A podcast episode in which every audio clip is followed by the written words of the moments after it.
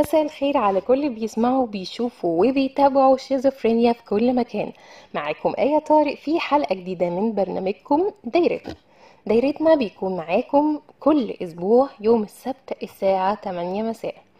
وزي متعودين كل يوم بنتكلم عن مشكلة بتقابلنا في العالم اللي إحنا عايشين فيه. والحقيقة إن معانا النهاردة مشكلة هنحكي فيها مع بعض. والمشكلة بقى بتقول أنا عندي 23 سنة. ارتبطت بواحد معايا في المدرسة من وأنا عندي 14 سنة لحد ما وصلت تالتة جامعة. هو كان بيحبني حب رهيب وبيفضلني على نفسه في حاجات كتير وكريم جدا معايا وبيخاف عليا. وأنا كنت مالية عينيه ومش بصا مش بصباص وفي صفات ياما حلوة كتير. حاسة إن في حاجة هتتنكد عليا دلوقتي. المهم وصفاته الحلوة دي كان بيقابلها حاجة تانية. أهو وصلنا عندها كان عصبي جدا لدرجة إنه بيشتمني بأهلي وساعات بيمد إيده لأسباب ما تستاهلش. ده بدأ يحصل في آخر سنة ونص وإنه كان كل كام شهر يسيبني خالص أكنه بياخد بريك مني وبعدها يرجع تاني. هو مبدئيا كده يا جماعة يعني ده اي بي سي محدش ليه إنه يهينك. يهينك دي معناها لفظيا معناها بتمادي عليه على عليكي بالإيد.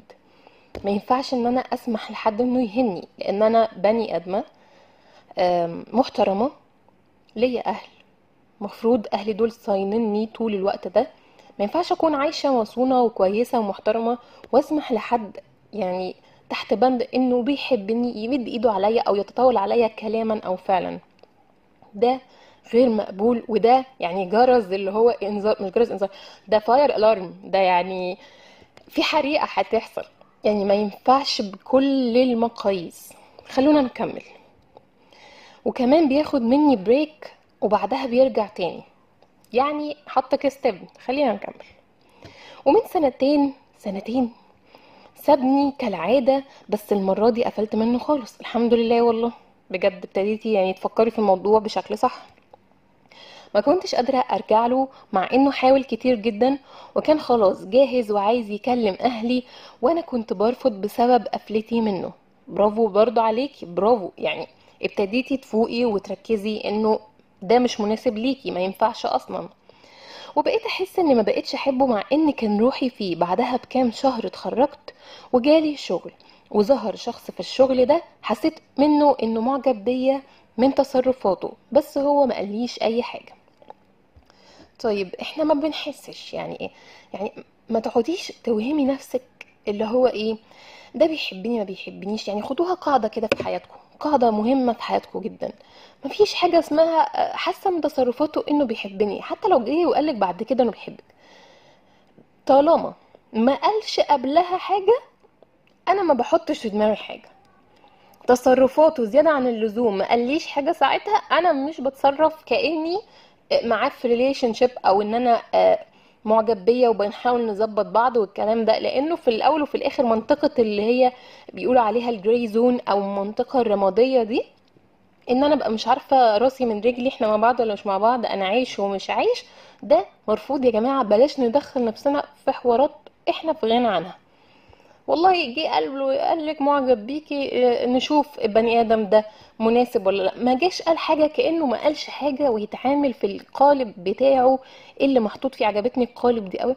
اللي هو المفروض يتحط فيه من غير ما ندخل في تفاصيل بقى. ده يمكن قصده كذا ده يمكن عايزني في كذا. معلش أنا بعدت عن الموضوع شوية بس عشان الحتة دي إحنا بنحط ثوابت كده مع بعضينا في كل حلقة. عدم الإهانة بأي شكل من الأشكال. والحاجة التانية إنه طالما ما جاش قال لي حاجة direct وإنه عايز مني إيه direct هو بالنسبة لي شخص عادي حتى لو تصرفاته عكس إيه اللي بيحصل ده. تمام؟ المهم هي سابت آه، راحت اشتغلت في شغل جديد وحست من واحد من تصرفاته إنه معجب بيها. ماشي يا ست كملي. بس هو كان إيه؟ مستني يطلق عشان يصارحني. يا صلاة النبي على الحلاوة والجمال. ماشي وبعدين؟ لأن الدنيا بينه وبين مراته كانت بايظة بقالها كتير وأنا ما كنتش حاسة بأي حاجة خالص من ناحيته. طيب برضو في حتة تحترم إن هو يعني ما قالش أي حاجة غير لما اتطلق. يعني كان بيحترم مراته بالرغم من إن وجود مشاكل ما بينهم. خلونا نكمل. ما كنتش حاسة بأي حاجة خالص ناحيته خصوصا إنه أكبر مني ب 14 سنة. والله ما بتفرق السن ده ولا أي حاجة. معاه ثلاث أطفال. نعم؟ نعم. آه. مم. بس واحدة واحدة ومع مواقف كتير حلوة منه وخصوصا إنه خلاص طلق بقيت أحس إني عايزة أشوفه عايزة أكلمه. بحس إنه بيوحشني. ببقى عايزة أحكي له كل حاجة بقيت أحس إني بحبه بمعنى الكلمة. الله الله عليكي في نفس الوقت الشخص اللي كنت مرتبطة بيه زمان بيحاول يقرب بكل الطرق. ده انتي واقعة في حتة يعني نقرة حفرة بير مظلم يعني ما شاء الله يعني حتى الحبلين اللي ممدودين لك من البير واحد صعب والتاني ما ينفعش. يعني خلونا نكمل بحاول أمارس أقصى درجات ضبط النفس. وبعدين عايز نرجع لبعض وبيفكرني بالسنين والذكريات اللي ما بينا وأنا بصده خالص وهو طبعا ما يعرفش بالموضوع الجديد. ومفيش موضوع جديد يا حبيبتي. بس أنا خلاص بقى. قلبي مع التاني والمشكلة إن أهلي مستحيل يوافقوا يجوزوني لواحد مطلق بس أنا برتاح قوي معاه ومتفاهمين جدا وفرق السن حاساه حاجة كويسة وهو عنده استعداد يتقدم وأنا اللي بمنعه لحد ما أمهد لأهلي بس أنا عارفة إنه مستحيل يوافقوا. هل أنا فعلا خسرت عشرة عمري وشخص بيحبني بجد قصاد حب جديد؟ أنا عارفة إنه مش هيكمل لأن كل أصحابي بيقولوا لي كده وبيقنعوني بكده. طيب يعني فكرة إن هو مطلق أو مش مطلق مش هي دي المشكلة على قد ما المشكلة إنه عنده ثلاث أطفال. في حين إن أنت واحدة صغيرة في السن عندك 23 سنة فجأة هيبقى عندك مسؤولية الجواز اللي هي لوحدها مسؤولية أصلا. بجانب ده هيبقى عندك مسؤولية إن أنت تهتمي بثلاث أطفال أنت مالكيش علاقة بيهم وممكن ما يحبوكيش أو يبقى في دايما مواقف صعبة ما بينك وما بينهم. فدي أنت بتدخلي في نفق مظلم حقيقي وانت مش متأكدة إذا كنتي بتحبيه ولا لأ. انت سمعتي كلمتين اهتمام حب مش عارف إيه ابتديتي تحسي آه ده بني آدم كويس وإحنا متفاهمين. ما هو كل حد ممكن يعمل كده. بس طباعه بقى معاكي عاملة إزاي؟ لحقتي تعرفيه ولا لأ؟ شفتيه في مواقف ولا لأ؟ كل الحاجات دي بتحدد البني آدم ده مناسب ليا ولا لأ. غير انه ظروفه أكيد هتقف عقبة ما بينكم. يعني أهلك مش هيكونوا عايزين يشوفوكي آه اللي هو يضايقوكي. يعني أهلك هيبقوا عايزين يتمنوا لك الأحسن. دي الفكرة. بغض النظر بقى عن وجود الشخص القديم ده تاني أو لأ لأنه كده كده مش هينفعك لأنه ما احترمكيش وأنتوا أساسا بتحبوا بعض فمش هيحترمك بعد كده وهيبتدي يتطاول تاني وتالت ورابع وكأن مفيش أي حاجة حصلت. فالفكرة انت أهلك مش هيوافقوا وانت عارفة وانت مقتنعة بيه تماما. عندك حاجة من الاتنين يا إما هتفايت عشان الموضوع ده وتبتدي لأ أنا عايزاه وهحارب عشان يبقى الحب ده معايا. لو انت واثقة في ده وأنا اشك إن سنك صغير فانت بس رحتي ورا الاهتمام وإنه بيعاملك كويس وكنتي أكيد بتقارني بينه وبين الشخص اللي قبله. فأعتقد إن انت بتاخدي قرار غلط بإنك تكملي مع الشخص ده. مش لأنه هو شخص وحش ولكن لأنه شخص مش مناسب كظروف ولأنك هتتعبي جدا. لو انت مع السن.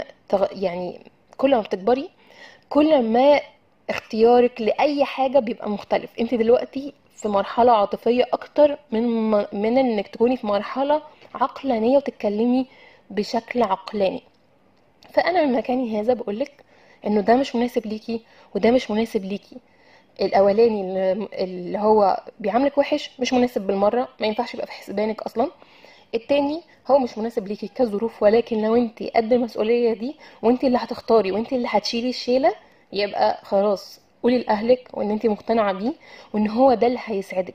ولازم تبقي مت... يعني تحطي في دماغك كده المواقف اللي هتعيشيها بظروفه دي. يعني أنا هبقى عايشة مع أهله وولاده وهوديهم مدارس وهاخد بالي منهم ومن أكلهم وشربهم وانتي يعني مش المفروض إن انتي تعملي كده ولكن تعملي كده عشانه. إذا انتي موافقة على ده يبقى تمام.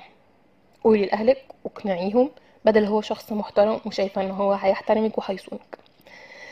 مشكلة كبيرة ولكن إن شاء الله مشكلة تانية في حلقة جديدة من دايرتنا. كانت معاكم آية طارق أشوفكم السبت الجاي على خير. bye bye.